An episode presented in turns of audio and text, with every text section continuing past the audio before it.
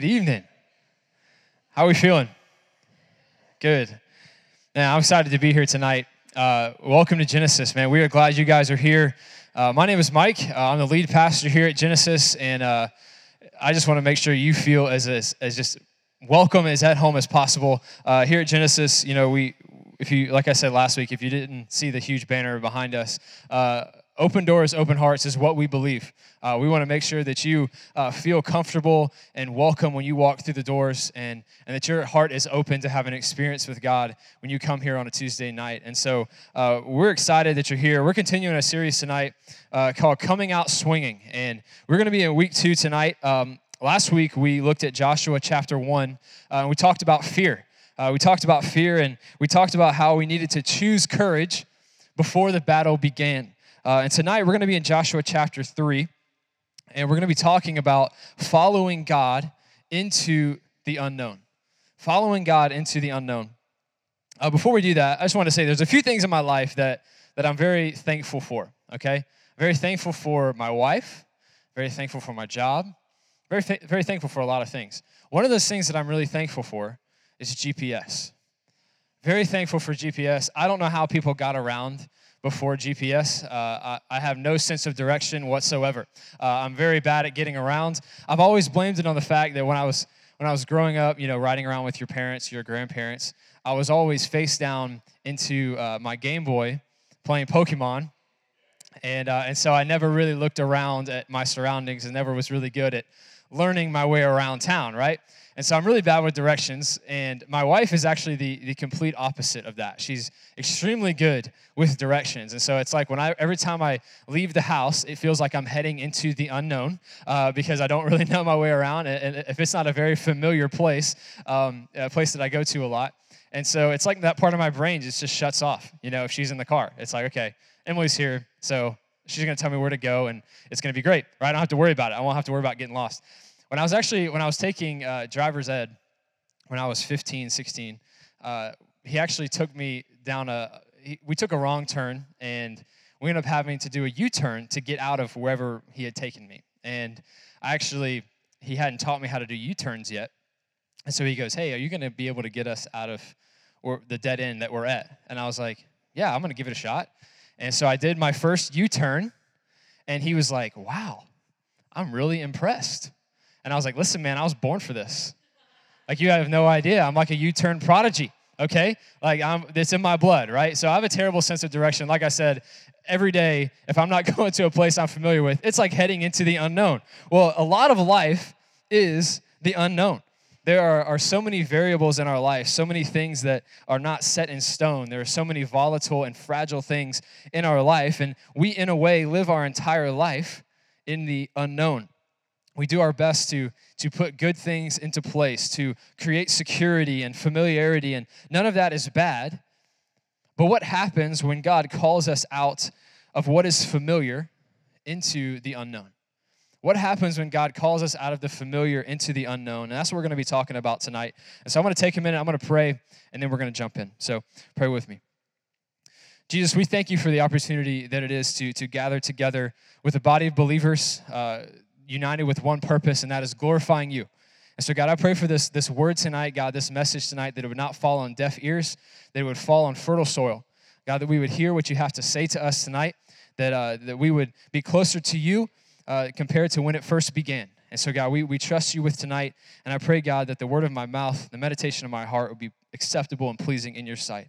We love you, Lord. In Jesus' name, amen. All right, so if you have your Bibles, uh, again, I would encourage you to bring your Bibles with you. It's awesome to have a, a physical Bible to follow along with. And so if you have your Bibles, uh, I would encourage you to turn to Joshua chapter 3. Um, and while you're turning there, I'm going to get you up to speed with where we are at this point in the story of God. And so, at this point in, in the story of, of Joshua, uh, the, the, the days in the wilderness are coming to an end. So, they have been traveling in, in the wilderness, the Israelites, for 40 years. Uh, they, they escaped from slavery from the Egyptians, and so now they're in the wilderness. They've been there for 40 years, and at this point, the, that time it was coming to an end. And so, at this point, it was time for them to start making their way into the promised land. But in order to do that, the Israelites are going to have to go somewhere that they had never gone before. They were going to have to go somewhere unknown. and they were going to have to trust God to lead them in the right direction. So read with me. This is Joshua 3 1 through 6. This is what it says. Then Joshua rose early in the morning, and they set out from Shittim. And they came to the Jordan, he and all the people of Israel, and lodged there before they passed over. At the end of three days, the officers went through the camp and commanded the people As soon as you see the ark of the covenant of the Lord your God being carried by the Levitical priest, then you shall set out from your place and follow it. Yet there shall be a distance between you and it, about 2,000 cubits in length. Do not come near it, in order that you may know the way you shall go, for you have not passed this way before. Then Joshua said to the people, Consecrate yourselves, for tomorrow the Lord will do wonders among you. And Joshua said to the priest, Take up the ark of the covenant and pass on before the people. And so they took up the ark of the covenant and went before the people. So we see that Joshua and the Israelites, they get up early in the morning, early risers, they get up early and they start their trek into the promised land. And what happens is they eventually make it to the shores of the Jordan River. Okay, I need you to remember that tonight. We're going to be talking a lot about the Jordan River, okay? So they make it to the shores of the Jordan River, and as we see later, this was during the time of the harvest. This was flood season for the Jordan River. And so the waters were rougher than normal, they were deeper than normal, and they were wider than normal. And so they make camp right there on the banks of the Jordan River for three days. And then those three days, they, they come and then they go and then the officers of the people, remember we talked about last week, the, the officers of the people were basically just these guys that heard from Joshua and they relayed the message to everybody else. And so these officers, they start making their way through the camp. They start walking through the camp, tent by tent, group of people by group of people, and they start explaining the plan. They said, okay, listen, the time has come for us to make our way across the Jordan River. And so once you see the Ark of the Covenant being carried by the priest, then you're supposed to get up and you're going to follow it wherever it goes. But you need to make sure to keep your distance and don't take your eyes off of it because we've never been this way before. And then Joshua speaks up and he, and he tells the people, he says, Consecrate yourselves, for tomorrow the Lord will do wonders among you.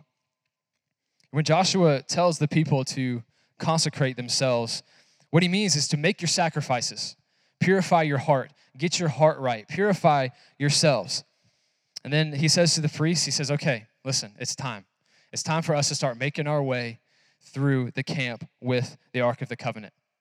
So you might be thinking, okay, what is the Ark of the Covenant? What is that? It's actually a, a very popular term uh, in the Bible, and we, we say it a lot or we may hear it a lot, but what it actually was, it was, it was basically a, a wooden chest. Okay, so think like pirate's treasure chest. Okay, it was a wooden chest, it was covered in gold, and it actually inside contained the two stone tablets of the Ten Commandments.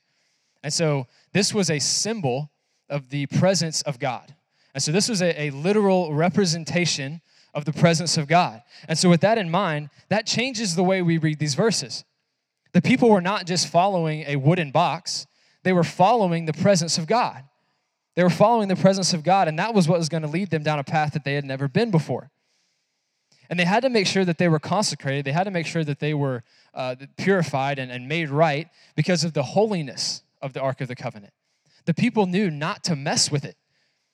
Because think about it when you combine a, a sinful person with uh, the presence of a uh, perfect, holy God, things are not going to end well for you if there's not a mediator in between the two, also known as Jesus. He hasn't come yet, okay? And so uh, so at this point, you know, they, they know that the Ark of the Covenant is nothing to be messed with. They've seen people instantly die because they touch it with unclean hands. Okay, so they're like, okay, we don't want to mess around with this thing, so we're going to make sure we keep our distance. And I'm sure at this point they were thinking, like, okay, I, I get that the river is, is not that wide, but they do know that it's flood season, right? And so they do know that the, the water is rougher than normal and stronger than normal. And so, how in the world are we going to cross to the other side? There's so many of us there's a lot of us. The water is really dangerous, and this is a suicide mission. This is certain death. For the Israelites, this was the unknown. It was the unknown. They didn't know how it was going to work out, how or if God was going to come through. If they had come all this way just to die, they didn't know. It was the unknown. So let me ask you something tonight.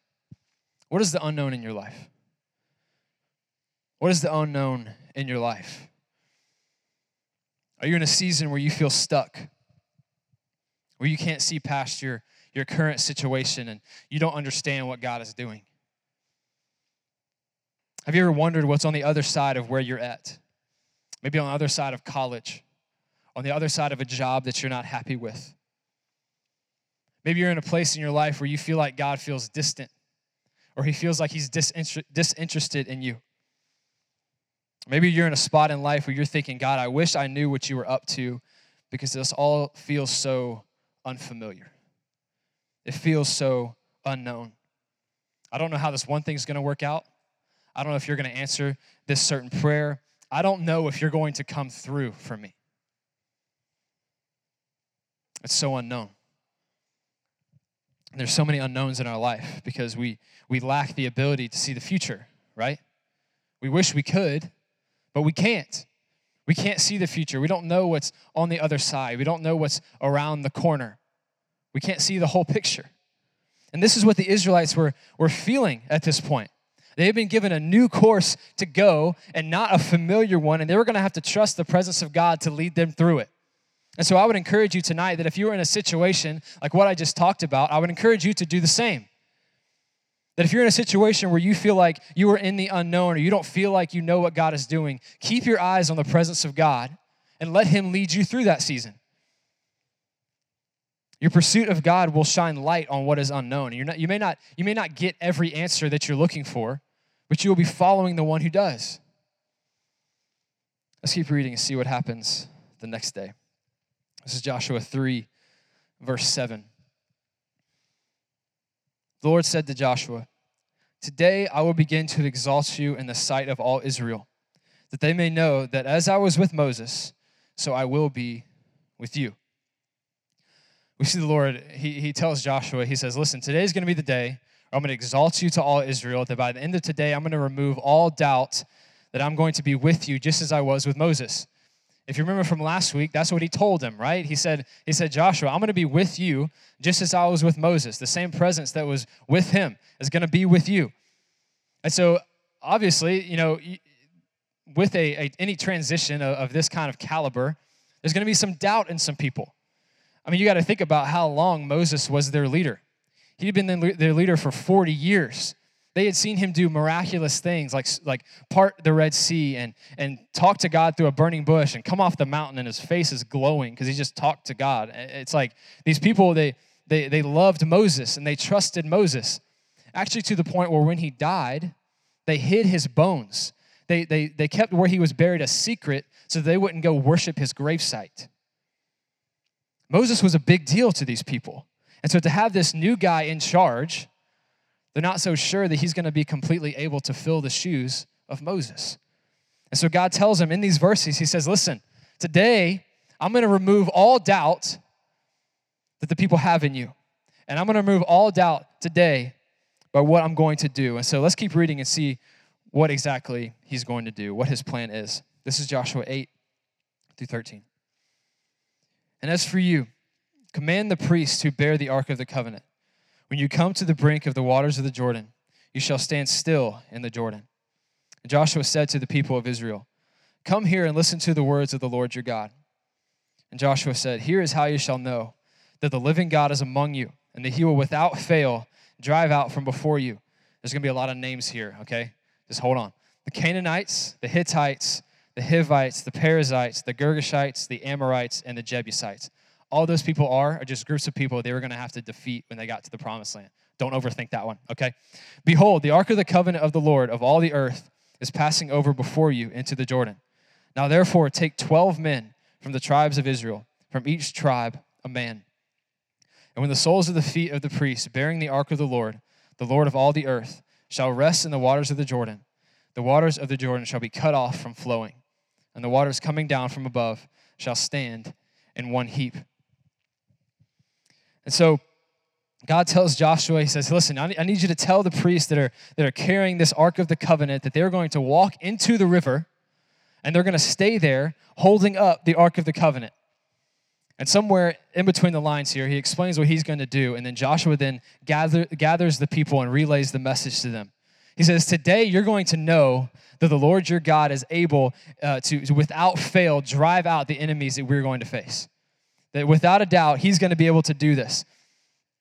And then he's, he does something a little strange that we don't get to see quite yet. He says, I, I need one guy from each tribe, so 12 men. He's like, I need you to help me with something. And we don't get to see what that exactly is yet. We will tonight, but not yet. And he says, And when the feet of the priests rest in the waters of the river, the waters are going to part, and we are going to cross it. Now, you might be thinking, well, this sounds very similar to another really famous Bible story. This is the same group of Israelites who had seen God use Moses to part the Red Sea. In that moment, it freed them from the slavery in Egypt and it led them into the wilderness. It was one of the most defining moments of the story of God. It was a big deal. And so, for those Israelites who were old enough to remember that this moment was solidified in their minds, and surely we are 40 years from at this point removed from that, and surely they were older, but it was something like that you don't forget. It was a, a legendary moment in their life. And this would have been something that they shared with their children. The group of people knew what Moses did with the Red Sea. And so memories of the Red Sea would have been flooding their minds at this point. And if I'm one of the Israelites, I'm thinking, okay, I remember the Red Sea. I remember the walls of water water to my left, water to my right. I remember walking across the dry ground. I remember my heart beating fast because I felt the, the, the, Egyptians chasing after us in pursuit of us. I remember that night so vividly, and I can't help but think,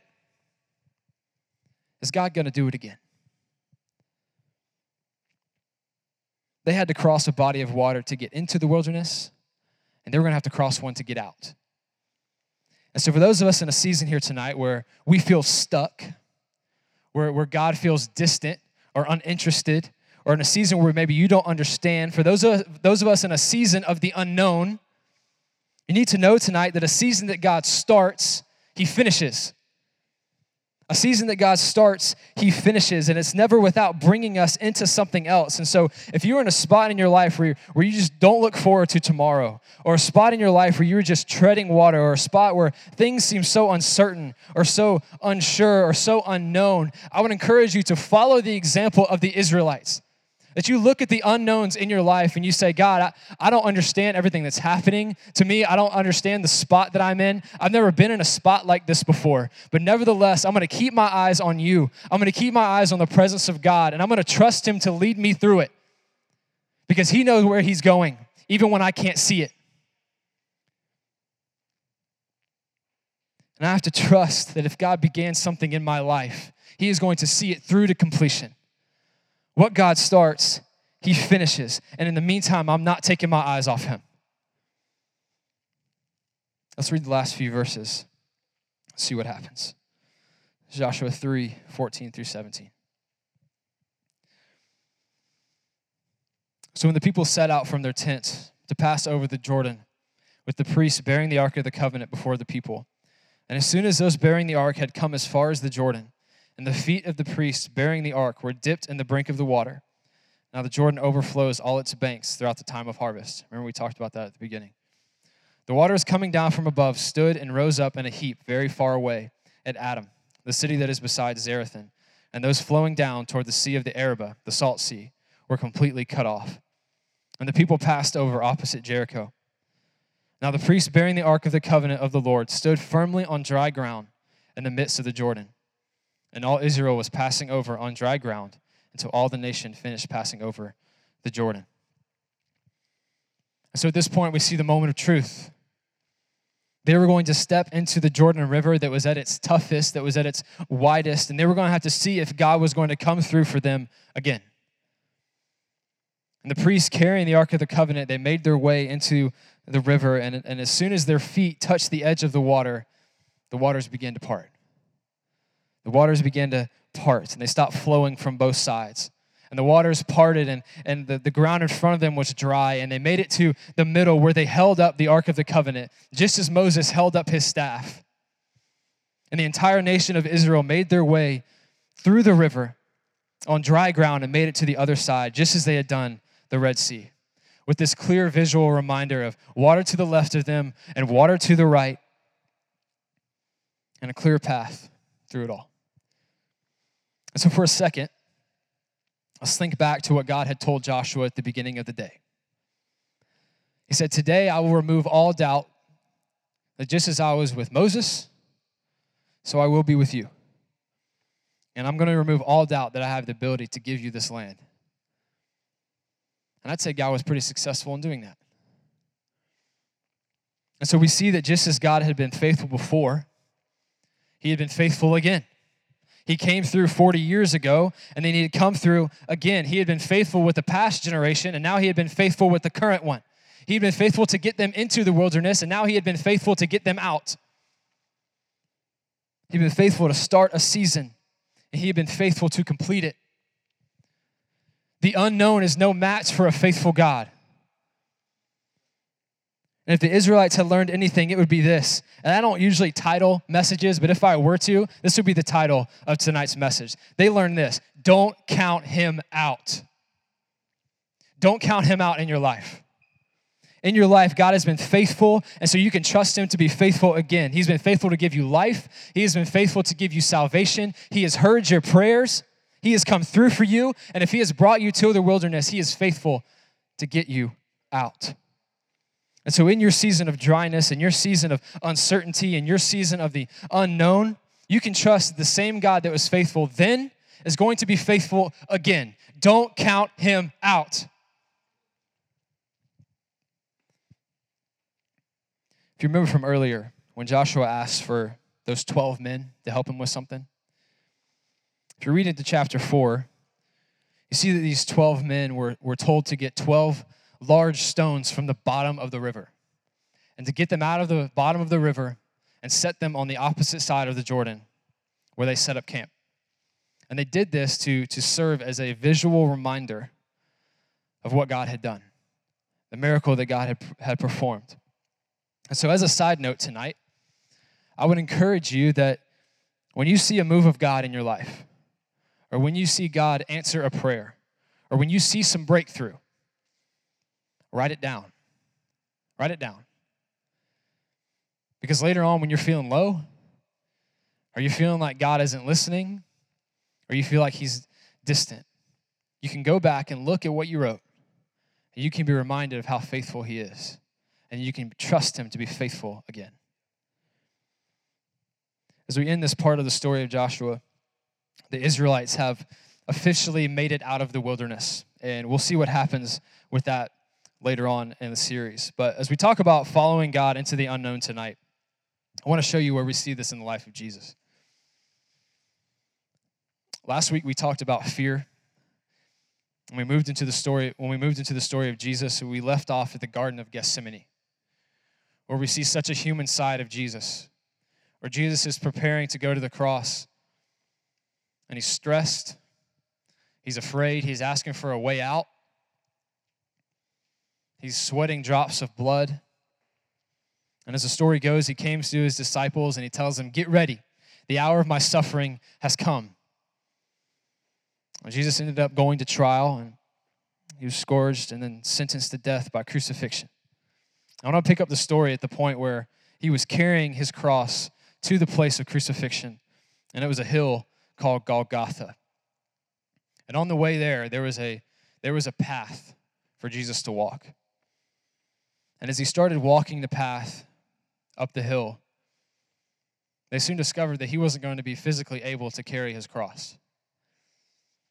Usually, the way these punishments work is that you would either get scourged, which is basically just whipped, but much worse, or you would get crucified. It was never both. But in the case of Jesus, it was. It was both. And so, because of what he had just went through, he was not able to carry the cross. And so what they do is they ended up, the Roman guards, they, they point to a guy in the crowd, a guy named Simon of Cyrene. And they say, hey, you, come here. Simon's pulled out of the crowd, and this is the only time we ever see him in Scripture.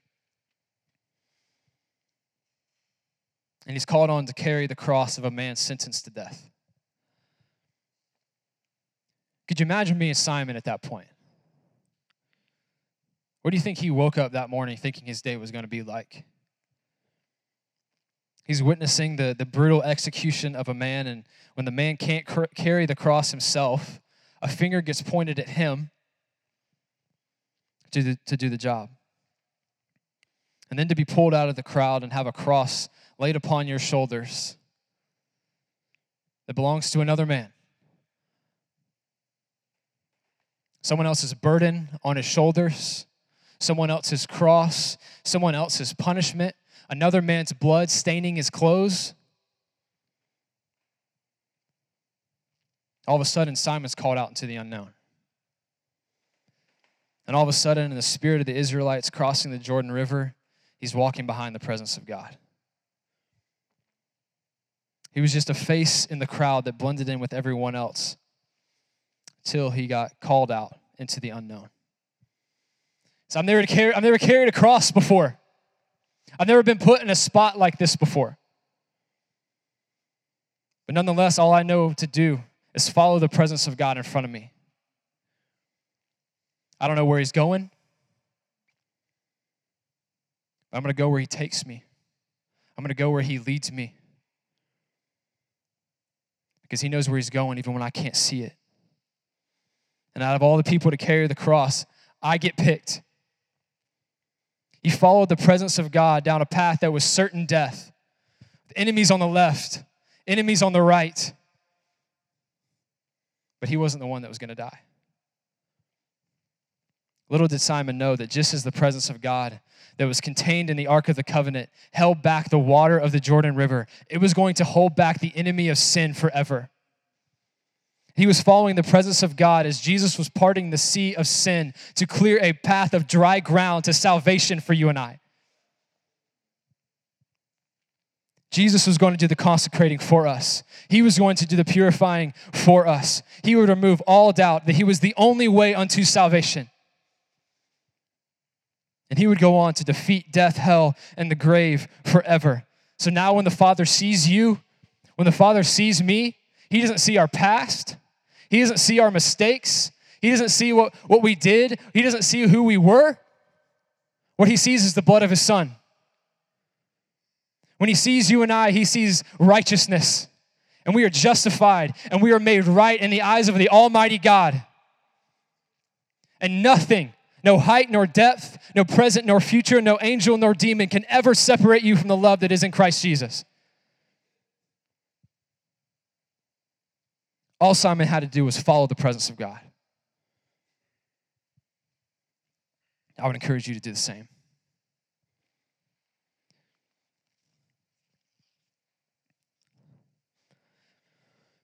Tonight, I feel like many of us are facing unknowns in our life. We lack the ability to see what's on the other side. We lack the ability to see the whole picture. But I want you to know tonight that what is unknown to you is known to God. That the unknown is no match for a faithful God. And so, whether you are stepping into a new school year, whether you're stepping into a, a new season, whether you're going off to college for the first time, whatever it may be, keep your eyes on Jesus. Keep your eyes on the presence of God. Say, God, I've never been put in a spot like this before. I've never been in a place like this before. This is all so unfamiliar to me. But no matter what, I'm keeping my eyes on you. I'm going where you take me, I'm going where you lead me, because you know where you're going, even when I can't see it. We're going to move into a time of response. And tonight, we're doing a song called Come to the River. And we talk about pursuing after Jesus. This is exactly what this song is talking about. When you seek the face of God, when you come to come to the river, when you come to find living water, when you seek after the presence of God, you would not be left thirsty. You will be left satisfied. And so tonight, I, I know many of us are in these seasons of, of unknown, these seasons of not sure what's going on or, or misunderstanding. We're not really sure what's next. I would encourage you in the meantime, keep your eyes on Jesus. The God that was faithful then is going to be faithful again. Don't count him out.